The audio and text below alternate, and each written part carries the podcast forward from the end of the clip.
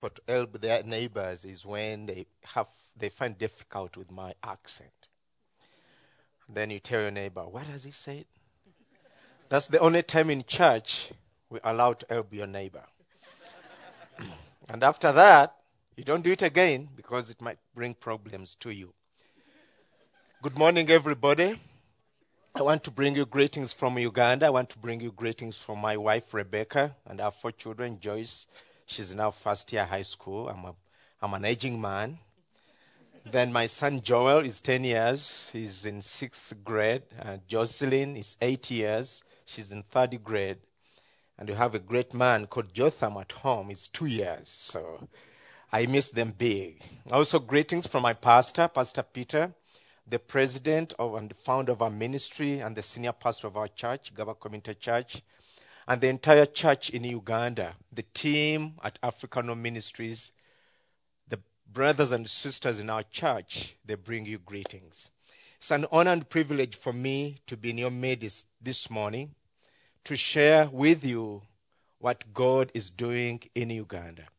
And probably the whole purpose why we are talking what we are talking about. Probably the reason why God brings us over to your country to share these kinds of stories, to encourage you as you encourage us, to come along with us as we come along with you to minister to the hurting. I thank God for that video, uh, which you've just seen as the choir ministered, the singers ministered. That video was shot in Soroti with our brother Jose Zayas when he came to be a response to a big need in Uganda. We have a diversified kind of community with diversified challenges and problems. But before I get on to that, let me share with you a bit of my life. Probably you'll get to understand why it's important for us to respond to the needs of the children. I'm Fred Sechewa, as Pastor said. I'm now 42 years old. I don't look like that. I keep try to keep young because there's a lot to do. So you don't have to age very fast. I grew up in the village, born in the village, grew up in the village. I didn't see electricity until I was doing my last two years of high school, probably. I didn't put on shoes until I was doing my last two years of high school, and I had some kind of a shoe which was made out of like a piece of cloth. It's like sneakers, but it wasn't like sneaker. I don't know how to call that kind of shoe. But you know, I worked on it because I used to walk long distance from home to school, and until my big toe cut through and it was protruding. That's the kind of shoe I put on when I was in high school. But by God's grace, He carried me through, and here I am sharing with you His goodness. I grew up in a family of 12 children, and in 1980, when I was finishing primary school, probably you call elementary school here. This is when we first saw the first AIDS case appearing in my community. AIDS started in my community in Uganda, not in the world. I don't know where it started in the world, but in my country, it started from my community where I come from. People died. We didn't know the reason why people died, and because they used to die wasted, emaciated, bony, skinny, we called the disease slim. There was no explanation why people were dying. And we lived like that for five or so years because our country was under war. Nobody was there to do the epidemiological studies to know what was happening who were dying and dying and dying. Children left behind, everybody crying, homes wiped away, villages wiped away, closing a home, and everybody walking away. And that was the day to day experience. I remember a time when we had so many deaths that we sat with my father and he told us, Okay, Fred, for you, you are going to help for the funeral here. He told my mother, For you, you are going here. He told my sister, For you, you are going this way. And he was going the other direction. And that day in my family, we buried four people. That was hard. I was young, but I felt there was something wrong going on. So I went to high school, studied, but just before I finished high school, I accepted the Lord as my personal Savior. And I know what, and do you know what? I'm living today just because of Jesus. Nothing more, nothing less. It's just because of Jesus. My buddies I grew up with, they're all gone. Many people. My friends I went with to school, primary school, high school, I count a few. My very sister following me died. I have my other sister on drugs now who is ailing and sick. I have my brother, my own blood brother, who is sick. I'm talking about an experience of a life I've been part of and grew up in. In 1989, in 1987, the Lord called me in ministry after high school, and we got involved in uh, evangelism and church planting. And I decided to go back to my village to take the gospel, knowing that that was the only solution to bring change and transform my own village where I come from.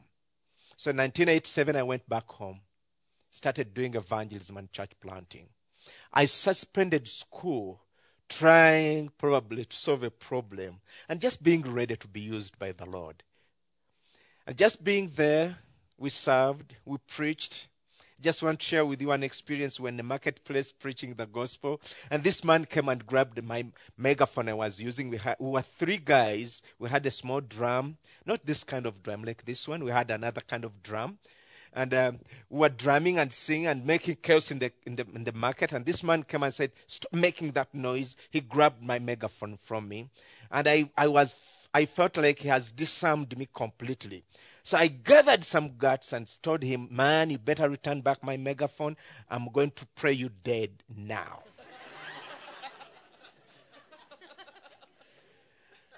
and the guy looked at me and he was like, What's going I said, you, you are going to, to fall straight unless you give me back my megaphone. The only tool I had then was my faith. I wasn't strong enough to box him, to wrestle him. What I had was the word of God. So they're like what the Paul, brother Peter, and so told that man at the temple. Nothing else we have. We give you what we have. In the name of Jesus, rise up and do what? And walk. Faith, just. So the man looked at me and he handed me back my megaphone. We continued the gospel. He didn't move an inch until we finished ministering. Praise God for that. So we moved on like that. In 1989, I went to college. But knowing the background of my community, knowing the background of my village, knowing what we're going through, I purposed to go to a Christian university in Kenya, across the borders, went into Kenya, did my first degree, did my other training, and when I graduated, I went home to take some days off and waiting upon the Lord. Lord, what next? Lord, what next? And in the midst of seeking his guidance, the Lord put it onto my mind that there are people dying the way they were dying in 1980. They're still dying even when you left in 1989 going to college. 1993 graduated, my people dying. You better stay.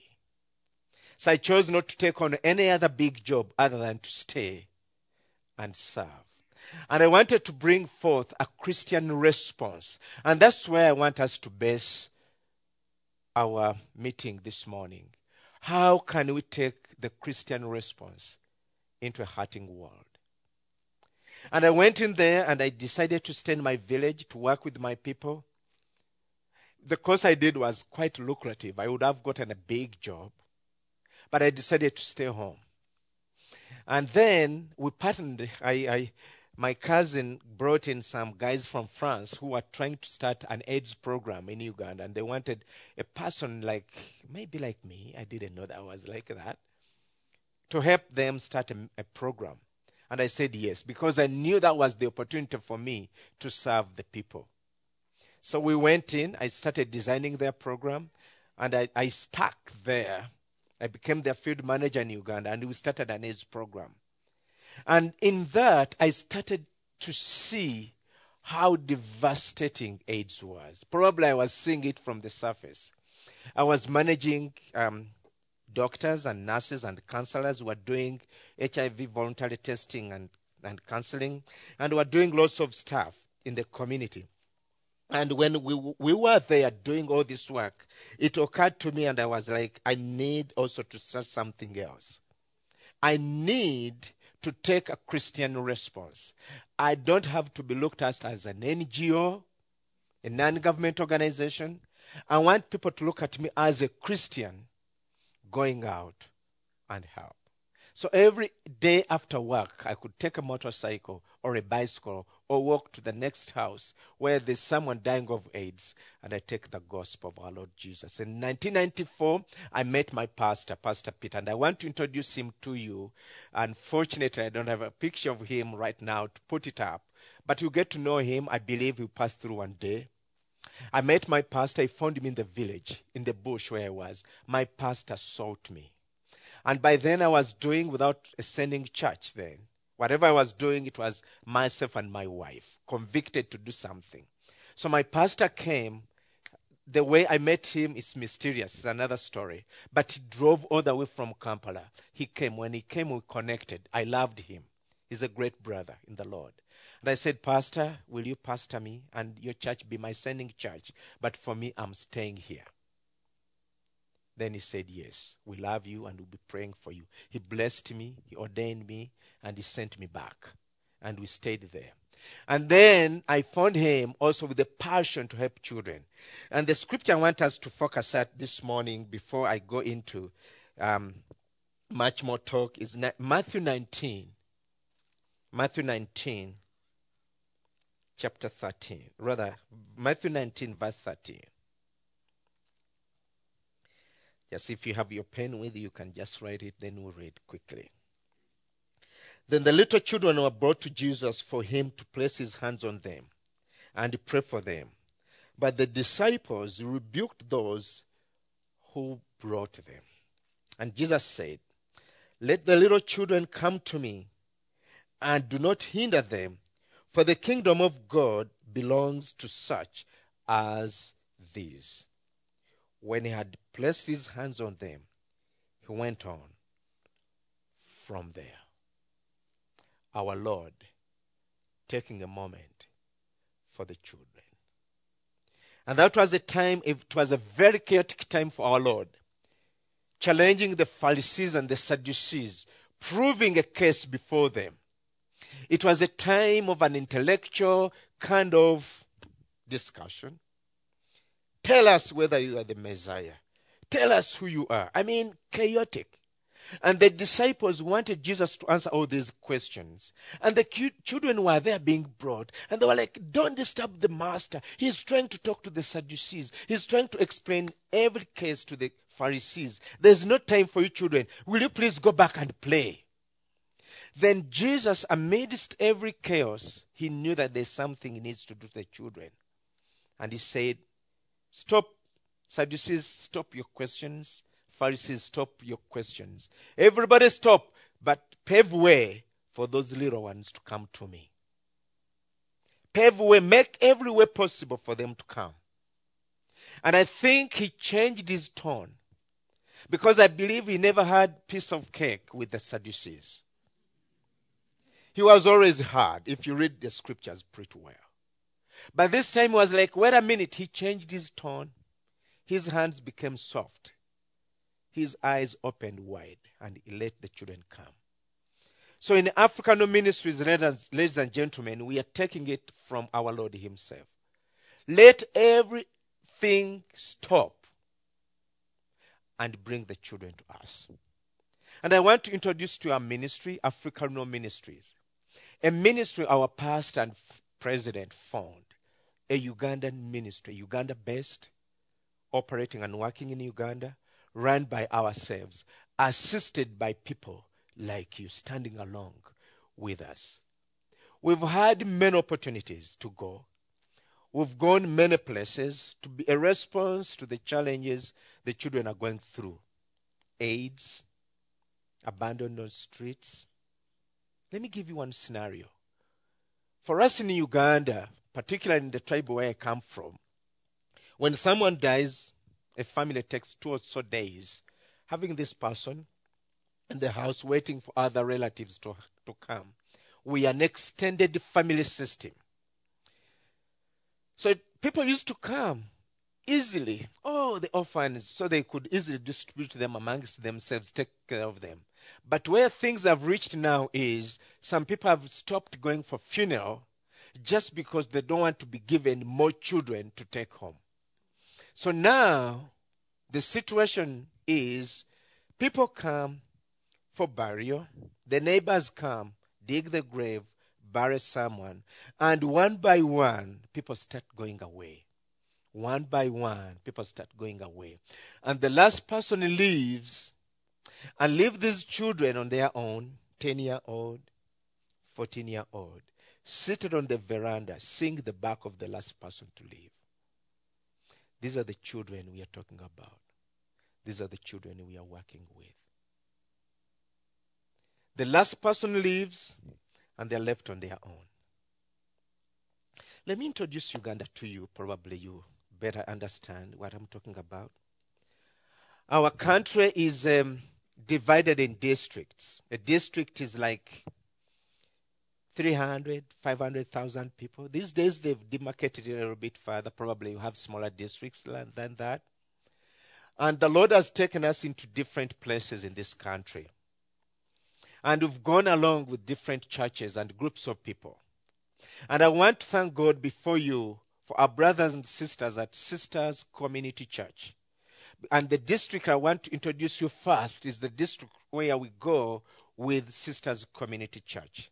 And in every district where we go, we are a response to a different needs of these children. And sisters, okay, where are we? Okay, here we go. We are not so much used to technology in Uganda. Kapchorwa. Kapchorwa is a village where we go with the Sisters Community Church, and the children there are displaced because we have cattle wrestlers, guys who feel and think that every cow in Uganda belongs to them. So they come, they wrestle a village, displace people, kill, and do whatever they do. So we are there as a response to the children there. We are in this place here, in Mayuge. It's the place where you find the highest concentration of Muslims, polygamous community. And the children there, they need the gospel. They need someone to stand with them. Much as they come from a polygamous home, others are orphaned and abandoned. So, we're in that community. You'll find our ministry here in Kampala. This is where our church and ministry is based. We have several programs in there, going to slums and doing all the work in that place. And because of the challenges we are getting from the slums, we have built children homes where we're having 11 homes, and in a home we have about 15 children with a home mother. Our homes are not, are not run like dormitories. We don't have matrons, we have mothers. Do you get the difference? We do not have matrons, we have mothers. So we are working there. The, our church is there, our ministry is the best there, and our homes are right here on Lake Victoria. This is Lake Victoria, the second largest inland lake in the whole world. So we are just on the lake, and actually, our church is the church on the lake. When you're in my office, if you visit one day, when you f- get tired of working, you hang out and you look at the lake. No, I'm kidding you. So we work there. Then we work in Mubende we have three projects here. This is one of the districts where poverty is so prevalent in this district here. And we have three projects there. We have two schools there, and we are being a response to children with poverty. We are in this district, in Mbarara. It's a district where you don't find extreme cases like in other districts where we are working. And I want also to introduce to you to Rakai, my village, where I come from, and also the village where AIDS started from. And this is the epicenter of the AIDS and HIV challenges in Uganda. I'm telling you, here along the shores of Lake Victoria, homes, villages are wiped away. We have vast and vast and vast pieces of land once habited now are empty. AIDS can kill. AIDS can be terrible. We are in Igulu, up north, planting churches there, and want to be a response to the children displaced by the war. With by God's grace, the church is there, and we are working. We are in so wait, Soroti. Okay, we are in Soroti here, planted a church, and want to be a response to the children dis- displaced by the war. What is the total package of our ministry? What are we doing? We are doing child sponsorship through wherever those places have gone. We are doing medical interventions. We are doing relief and distribution of food to those who are hungry, clothing, food, medical outreaches. We are doing church planting big time. We believe in reaching out to the communities with the gospel. You know, we can do all what we can do, minus the gospel, you get it wrong. So we take the gospel first. And our philosophy and method of work is we take the gospel first. The church must be there. Then we come with child sponsorship. And as I speak, ladies and gentlemen, before you this gentlemen, before you this morning, we are sponsoring over 5,000 children in Uganda by God's grace. We invite and encourage churches to come and adopt villages like the way Sisters Community Church did. We, we, we, we ask the church, Will you come? Yes, we are going to come. This is your village. Do what you can. You may not do it all. Do what you can. Come along with us. And we believe that way we can make a difference. In Uganda, everything seemed to be going well, but not everything seemed to be going well. Do you get what I'm saying? With children, things are not going well. We are running Christian schools, and our, I want to share with you our vision and mission before I give you and I share with you our DVD of one of the programs we are running. Our vision is, if you can get it very well, networks of next generation Christian leaders in Africa, modeled and transforming society by applying biblical principles. Networks of next generation leader. We pray, and it's our prayer and desire that every child we get will be modeled and developed into the next generation leader. And our mission, whatever keeps us going every day, is to enhance the holistic development of the child, the church, and the society through support systems that shall ensure next generation leaders. And the support systems are child sponsorship, medical programs, Christian education, relief and support, and discipleship of our children. Let me invite you to watch a DVD we did with our brothers from Sisters Community Church, adopted from the community they are sponsoring in eastern Uganda. Welcome.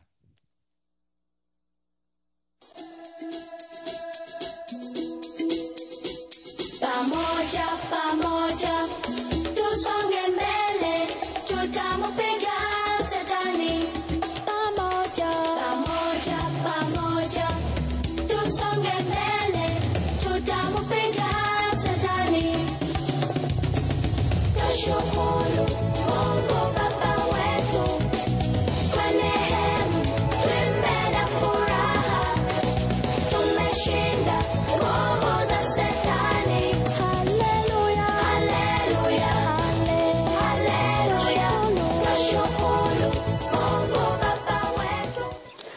Welcome to Child Sponsorship Kapchorwa, Uganda.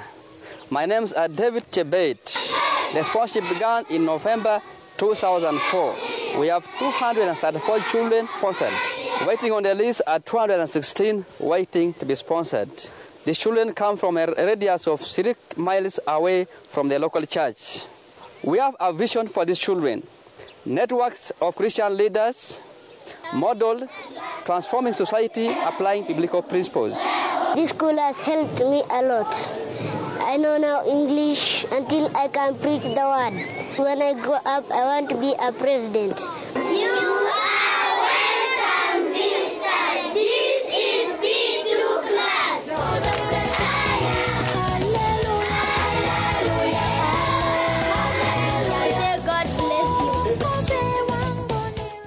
The last two years of this project's existence here in Kapchorwa, we have seen tremendous results in our community.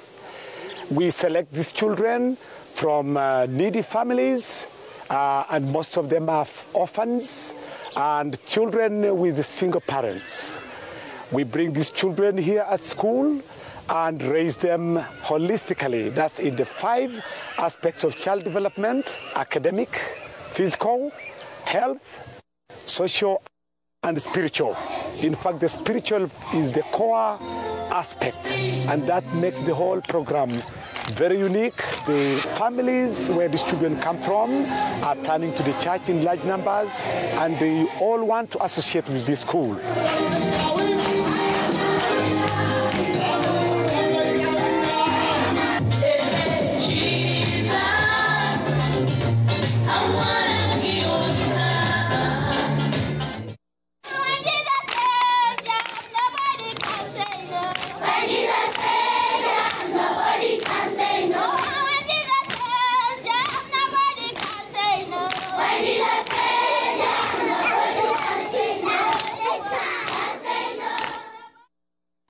Sponsorship program has done great to the children. They have given them school fees, uniform, food, and medical care. Without sponsorship, children will be left at home, and if they left at home, most of them they end up going to the streets. They end up not uh, behaving well in the community, and they find life very hard. So these children whom they have they are sponsored, they are really very happy and their future is bright.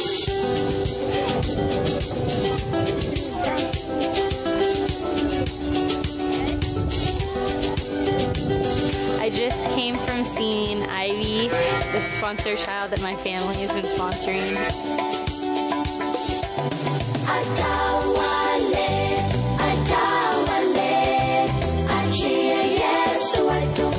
It's just amazing to see their faces and the smiles on their faces and um, how much it affects them to be sponsored. Um, it's it makes such a difference in their life.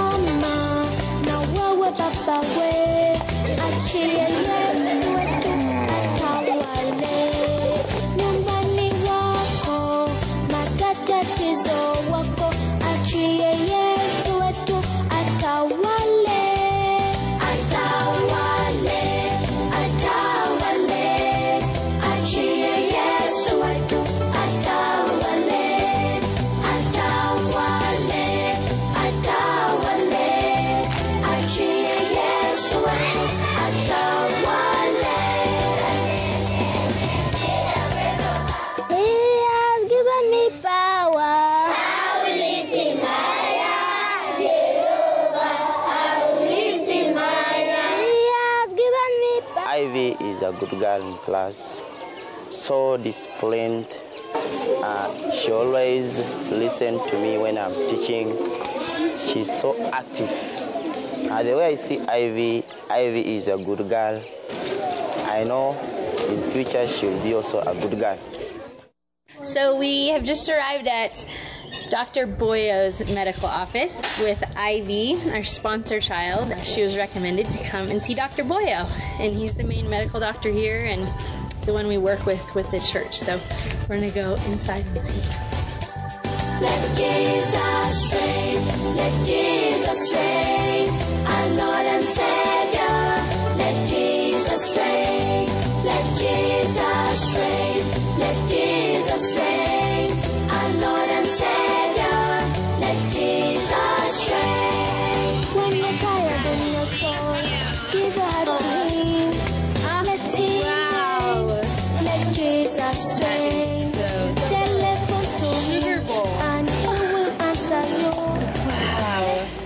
They just brought me a box full of gifts and uh, they're very generous. It's amazing that they have very little and they bring us gifts because they're so grateful for what um, we're doing in their lives and just to see Ivy's big smile and to pray for her and it's really really good.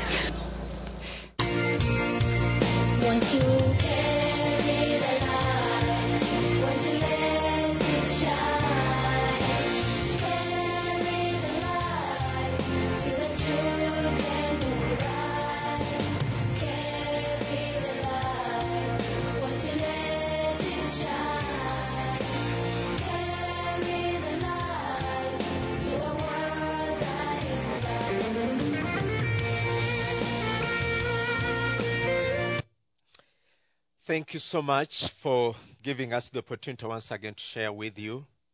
Thank you so much for being responsive. Thank you so much for coming along with us. The greatest thing we need is prayer. Pray for us always. It is hard, but we are pushing on and going on. Thank you, Pastor, for being gracious to invite us to come. Thank you, leaders of this church. Thank you, everybody. God bless you.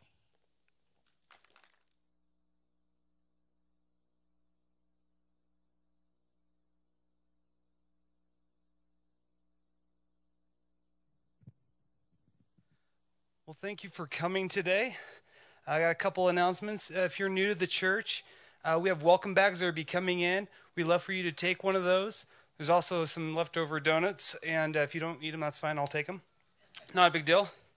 Uh, the most important thing, though, is today we have a connecting lunch at the Mitchell's house, and there is an insert in your uh, bulletin. It has the directions on the back. Pastor Fred's going to be there, and we have food for 50 to 60 people. We love for any of you to come, please.